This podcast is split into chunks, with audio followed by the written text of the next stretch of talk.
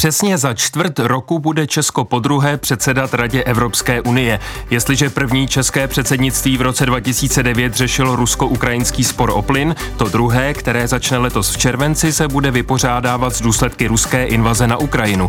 Ministr pro evropské záležitosti Mikuláš Beck už proto upravil priority nadcházejícího předsednictví. Zaměří se na energetickou nezávislost Unie na Rusku, obranou spolupráci a válečné uprchlíky z Ukrajiny. Čeho v těchto oblastech může 7 27 v čele s Českem dosáhnout. Dobrý poslech přeje Lukáš Matoška. Interview Plus.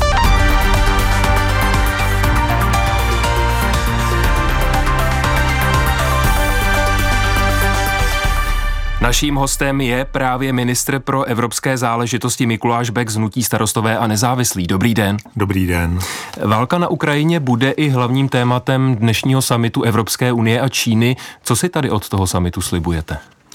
No, já jsem zvědavý na ten výstup, protože je jasné, že v posledních týdnech jsme svědky toho, že jak Západ, tak Rusko se snaží Čínu získat na svoji stranu v tom sporu a zatím Čína zachovává takovou středovou pozici a já jsem zvědavý na ty výstupy, ale neodvažuji se předvídat, jak daleko se podaří získat Čínu třeba pro nějaký přísnější postup vůči Rusku. Jak zatím, pane ministře, fungují sankce, které Evropská unie uvalila kvůli válce na Ukrajině na Rusko? Já myslím, že je zřejmé, že, že fungují, ale samozřejmě eh, řada členských zemí, zejména ty země na tom východním křídle Evropské unie, by uvítali přísnější postup, o kterém se stále vyjednává. Takže je to takový postupný proces, ty sankce se zpřísňují v čase a uvidíme, jestli se podaří dospět k dohodě o tom pátém balíčku sankcí. Polský premiér Mateusz Morawiecki napsal, že tedy Západ sice zavedl, pokud jsem správně počítal, čtyři balíčky sankcí eh, proti Rusku, ale i tak válka pokračuje. Dá se takhle vyhodnocovat jejich účinnost? No, já se obávám, že Rusko je natolik eh, rozhodnuto ten konflikt vyhrocovat, že ty sankce sami o sobě asi nemají moc uh, Rusko zastavit, respektive asi by to musely být sankce, které by byly tak radikální, že by zároveň významně poškodili Evropskou unii, což je ta debata o zastavení dodávek plynu, hmm. případně e, nafty. A je zřejmé, že některé členské země se takového razantního postupu zatím obávají ale i tam si myslím, že by to nepřineslo krátkodobý efekt. K téhle debatě se určitě ještě během našeho rozhovoru dostaneme. Když jsem ale zmínil polského premiéra pana Moravěckého, tak Česko teď právě společně s Polskem a ještě se Slovinskem na úrovni Evropské unie prosazuje deset kroků, které právě premiér Moravěcky představil mimo jiné odpojení úplně všech ruských bank od toho systému SWIFT, uvalení tvrdších postihů na podnikatelské prostředí spojené s ruskými oligarchy, Tady tohle česká vláda všechno prosazuje na úrovni Evropské unie? Ano, pokud jde o SWIFT nebo rozšiřování toho seznamu sankčního, pokud jde o osoby a subjekty, tak tam určitě je česká vláda zastáncem ostřejšího postupu. A máte pro tyto kroky mezi partnery podporu? Já myslím, že ta debata se vyvíjí. My jsme viděli za těch posledních několik týdnů výrazné posuny v postojích jednotlivých členských zemí.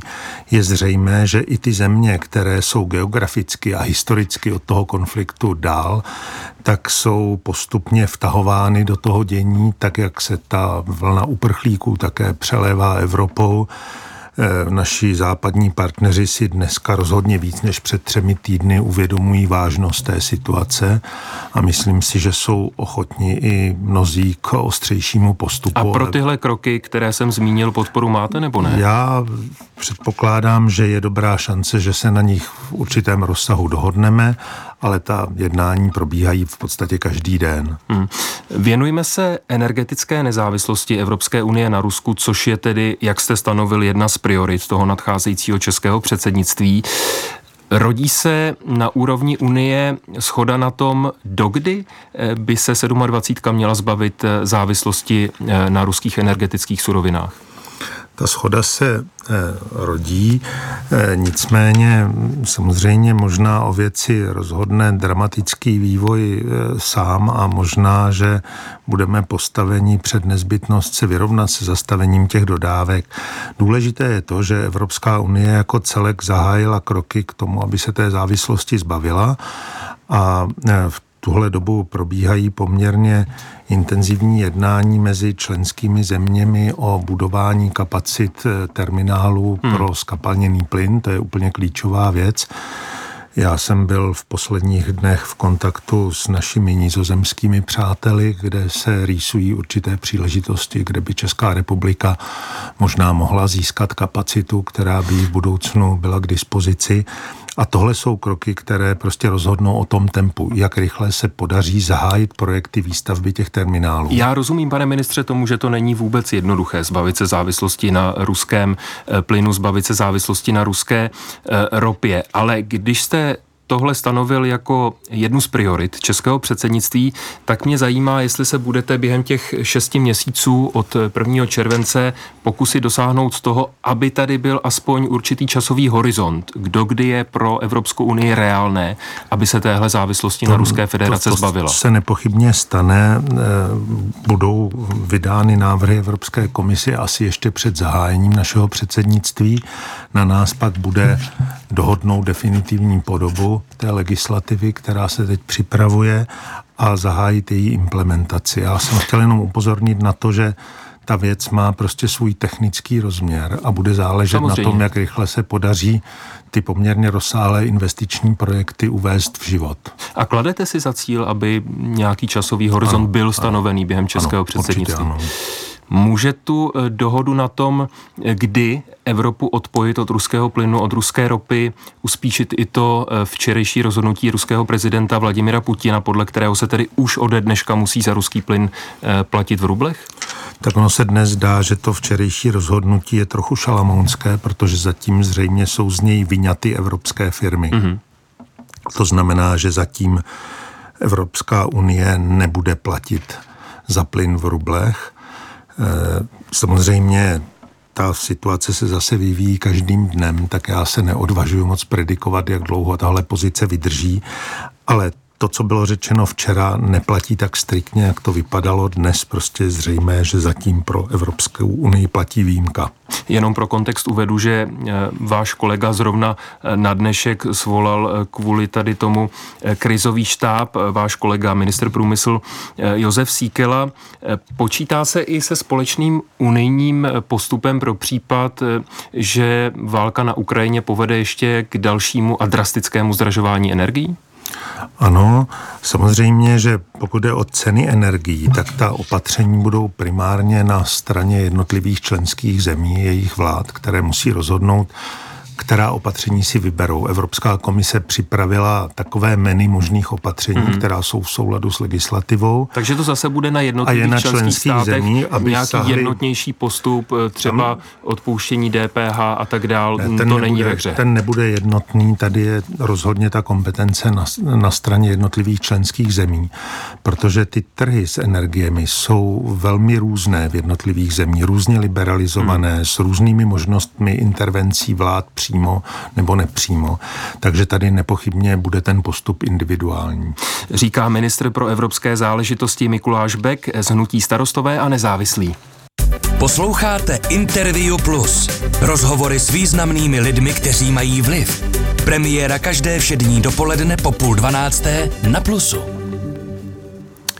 Za další prioritní oblast toho nadcházejícího českého předsednictví v Radě Evropské unie jste, pane ministře, označil válečné uprchlíky z Ukrajiny. Rád bych tohle téma probral nejdřív z českého hlediska. Europoslankyně zahnutí ANO paní Charanzová řekla, že v Evropské unii není dost jasně slyšet, co vlastně Česko chce při zvládání pomoci uprchlíkům, při jejich integrování.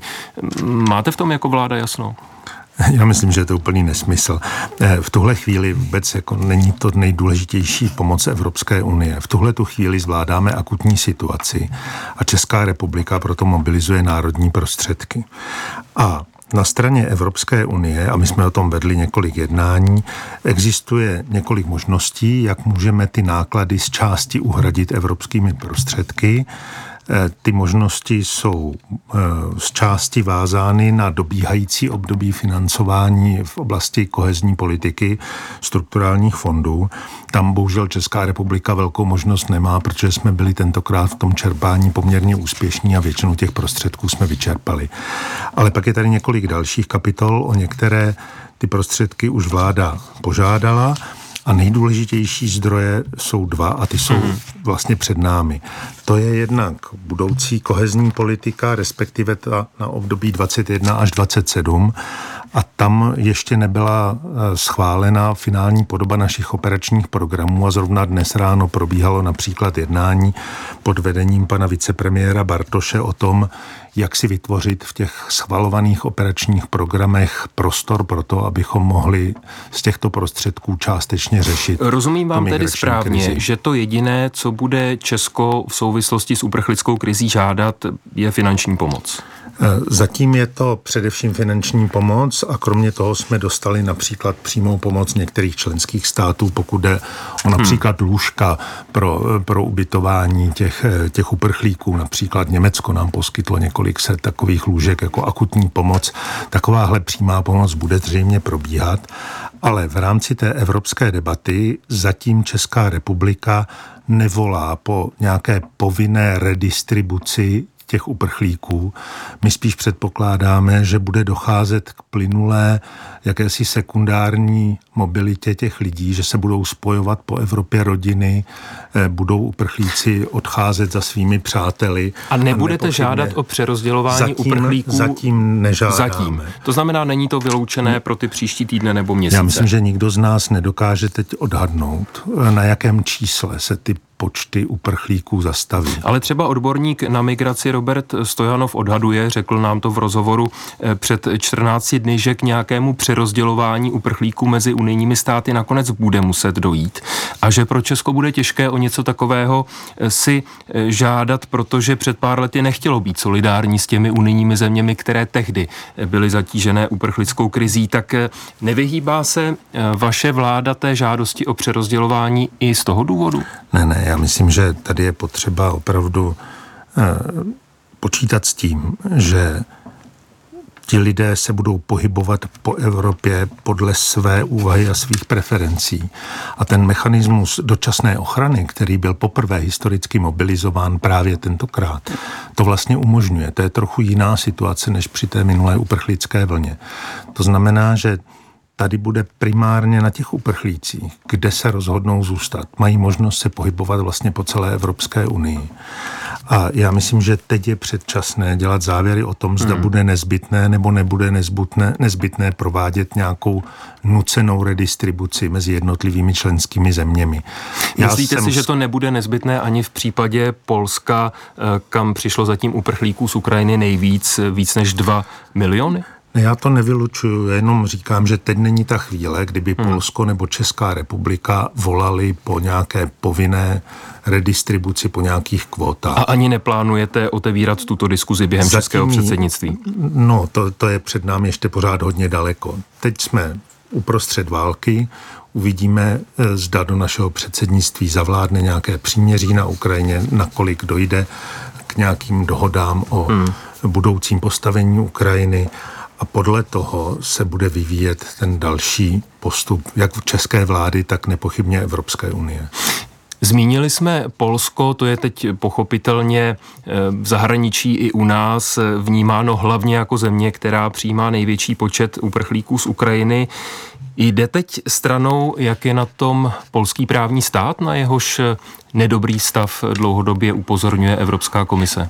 Ne, ta, ta, ta debata o právním státu pokračuje. Pokračuje jak na těch oficiálních fórech v Evropské unii, například na eh, Radě ministerské pro obecné záležitosti dochází ke slyšením, která se toho problému týkají a i během bilaterálních jednání s řadou mých eh, kolegů jsem eh, zaregistroval, že ty země, které zejména jsou silnými zastánci toho mechanismu ochrany právního státu v Evropské unii, nějak neslevují ze svých požadavků.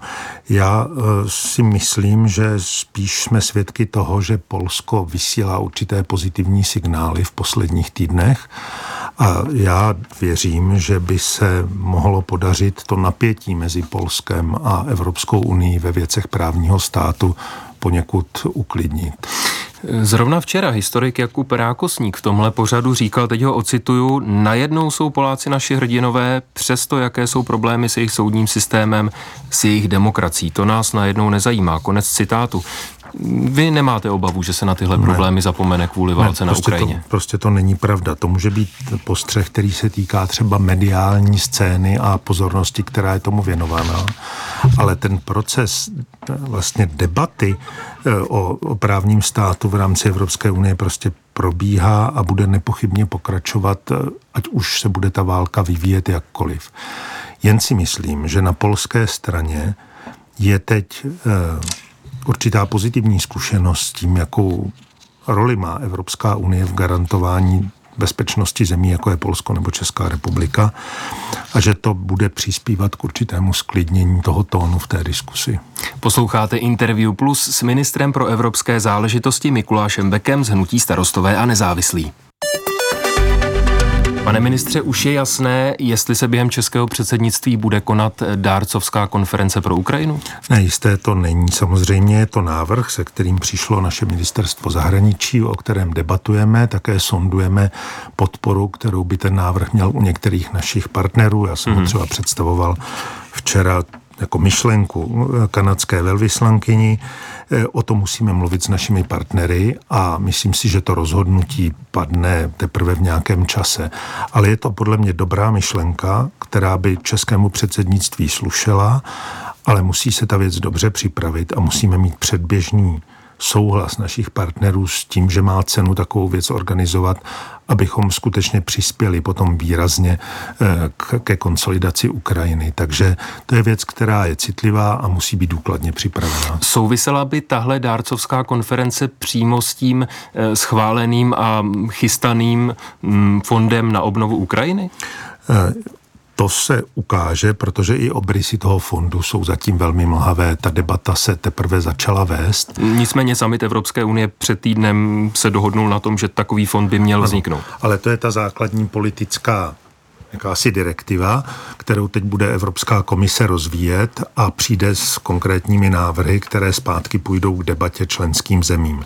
Takže během několika týdnů budeme mít jasnější představu o podobě toho fondu a také můžeme s tím propojit tu myšlenku té dárcovské konference. Možná mi řeknete, že ani to ještě není jasné a dourčené, ale když teď politici, včetně českého premiéra Petra Fialy, přirovnávají tento fond Solidarity pro Ukrajinu k Marshallovu plánu eh, po druhé světové válce, tak má 27. aspoň přibližnou představu o tom, jak zajistit, aby v tom fondu bylo dost peněz?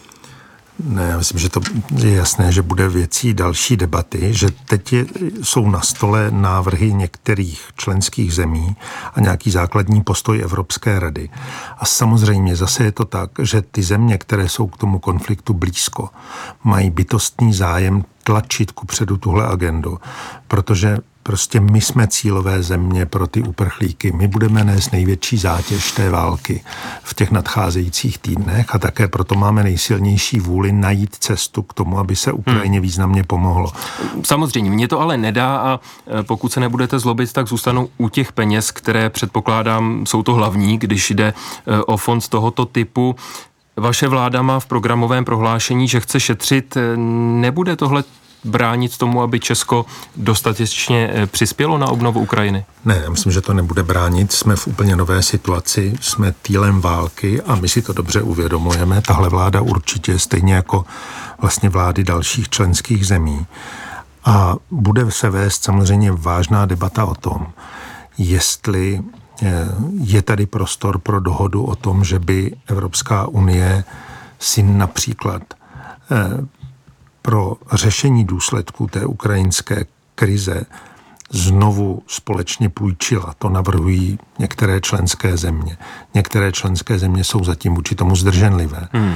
Ale i členské země, jako je třeba nízozemí, které vždycky byly spořivé. velmi spořivé, tak eh, my jsme jednali tenhle týden s panem vicepremiérem, ministrem zahraničí, Eh, je jasné, že nová nizozemská vláda je v těchto otázkách méně striktní, než byla ta předchozí, přestože je politicky složena ze stejných stran. A postoj české vlády prozatím? Eh, my zatím jsme vůči tomu dalšímu zadlužování Evropské unie opatrní, ale bude ta debata na stole a nejspíš ji budeme z části moderovat během hmm. našeho předsednictví. Jak jste vy sám řekl, pane ministře, už koncem února, tak eh, vláda podporuje co nejrychlejší přijetí Ukrajiny do Evropské unie. Považujete za možné, aby Ukrajina získala status kandidátské země už během českého předsednictví? No, já bych si to moc přál. Eh, my jsme přesvědčeni, že vlastně eh, bude potřeba udělat vůči Ukrajině dvě věci. Eh, dát dohromady významnou ekonomickou pomoc, ale současně zahájit ten proces přibližování Ukrajiny Evropské unii standardním procesem, který vede od toho hmm. kandidátství kdy bude Ukrajina postupně přejímat evropskou legislativu, provádět nezbytné reformy. To udělá tu investici do ekonomiky na Ukrajině vlastně efektivnější. A e, my budeme hájit tuhle pozici v té hmm. evropské debatě. Snažíme se o tom přesvědčovat ty země, které zatím jsou vůči tomu váhavé, ale všichni jsme si vědomi toho, že ten proces vede ke členství, skutečnému plnohodnotnému členství až třeba Kdy je reálné, let. Až třeba za deset let. Až třeba za deset let, to je zkušenost celé řady zemí. Nedělejme si iluze, že by se někdo mohl stát členem, plným členem hmm. Evropské unie za pár měsíců, to je úplně nemožné. Takže ustupujete od té původní ne, pozice, ne, ne, že ne. to přijetí by mělo být nikdy... Eh, co nejrychlejší? To ne, jsou vaše ne, slova ne, i slova premiéra Fialy. My jsme zastánci, aby bylo co nejrychlejší, ale to neznamená, že plné členství se dá udělat během několika měsíců. My bychom aby tomu rádi, Ukrajina rozuměla. Aby se během několika měsíců dosáhlo toho kandidátského hmm. statusu. To bychom si přáli, i to je poměrně složité, ale to je možné. A do těch deseti let si dovedete představit, že Ukrajina splní všechny ty potřebné podmínky, které musí splňovat kandidátská země, aby mohla vstoupit? To bude záležet hodně potom na Ukrajině. Hmm. Tak jako to záleží na celé řadě dalších zemí, které usilují o členství v Evropské unii. Ale tak můžeme na něco usuzovat. Mezi těmi podmínkami jsou namátkou stabilní instituce, fungující tržní ekonomika, eh, právní řád sladěný eh, s právním řádem Evropské unie a eh, taky to, že ta země nebude mít územní spory se svými sousedy. Ano, to je dokonce důležité pro ten kandidátský status, aby byla určitá jistota toho, že ta země nevtahuje Evropskou unii do dalších konfliktů, proto je poměrně významné to, jak se podaří dosáhnout podmínek míru mezi Ukrajinou a Ruskem. Myslíte si, že ten mír by byl takový, jste do té míry optimista, že tam žádné územní spory už nebudou? To se ukáže, ale bude mít velký zájem Ukrajina samozřejmě dosáhnout takového uspořádání a také Západ. Ale já teď se neodvažuji předvídat, jak dopadnou ta jednání, která se teď vedou a o nichž máme jenom vlastně mediální zprávy. Takže tady musíme počkat na ten výsledek. Já chci jenom zdůraznit to, že pro evropskou perspektivu Ukrajiny je důležité i vyřešení toho vztahu s Ruskem. Bude během českého předsednictví, které začne 1. července, čas a prostor i na jiná témata, než na ta, která přímo souvisejí s válkou na Ukrajině? Nepochybně bude muset být, protože ten legislativní proces v Evropské unii se nezastaví. Eh, komise se rozhodla, že nebude ani přepracovávat svůj legislativní plán, ale bude do něj doplňovat nové položky.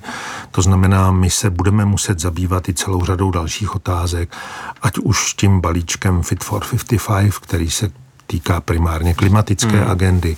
Budeme se zabývat digitální agendou, protože uvidíme, jak se podaří francouzskému předsednictví pokročit, ale budeme mít na stole několik návrhů z oblasti například regulace umělé inteligence a čeká nás nepochybně celá řada dalších legislativních návrhů. Zastavme které... se aspoň u té klimatické politiky, což ještě před válkou na Ukrajině jste jmenoval mezi těmi prioritami eh, předsednictví. Má vláda jasno, jak dál s Evropskou zelenou dohodou? Já myslím, že je důležité to, že vlastně se ta debata o zelené dohodě stala součástí té debaty o energetické bezpečnosti a nezávislosti na Rusku. To vede k tomu, že ta debata je o poznání střízlivější, než byla před eh, vznikem toho konfliktu na Ukrajině. A eh, já myslím, že celá řada členských zemí bude teď mít podobný zájem postupovat rychle v budování obnovitelných zdrojů, ale současně najít nějaký rozumný kompromis eh, v tom, abychom mohli používat například uhelné zdroje v tom přechodném období o něco déle, než se zdálo být možné hmm. před eh, rokem, a to zejména s ohledem na tu nejistotu dodávek plynu. To znamená, podle signálu i od, e, ze strany Evropské komise je tady větší ochota hmm. k pragmatickým řešením, která budou potřeba. Takže zůstanou zachovány ty cíle, ano ale ty nástroje budou mít asi větší flexibilitu a jednotlivé členské země mohou mít větší volnost v tom, jakými kroky se k těm cílům doberou. Shodnete se s kolegy z ODS, tedy z hlavní vládní strany, na tom, mm, jak by to mělo být s Green Dealem dál? O tom se vede ve vládě samozřejmě permanentní debata. Teď bude důležité to, jaké pozice Eh, připraví k těm klíčovým návrhům ta zodpovědná ministerstva. Hmm. To Ale je... třeba pozice některých politiků za ODS, například pana Tošenovského, europoslance, eh, je taková, že na tu zelenou dohodu není čas. Proto jsem se ptal na to, jestli se s ODS shodnete na tom, jak dál Já se zelenou dohodou. vnímám hlas pana premiéra, který jasně říká, že Green Deal, zelená dohoda je cestou k dosažení energetické nezávislosti na Rusku, to je pro mě směrodatný postoj. Naším hostem v Interview Plus byl ministr pro evropské záležitosti Mikuláš Bek. Pane ministře, děkuji vám za rozhovor. Nasledanou. Eh, příjemný poslech dalších pořadů Plusu přeje Lukáš Matoška.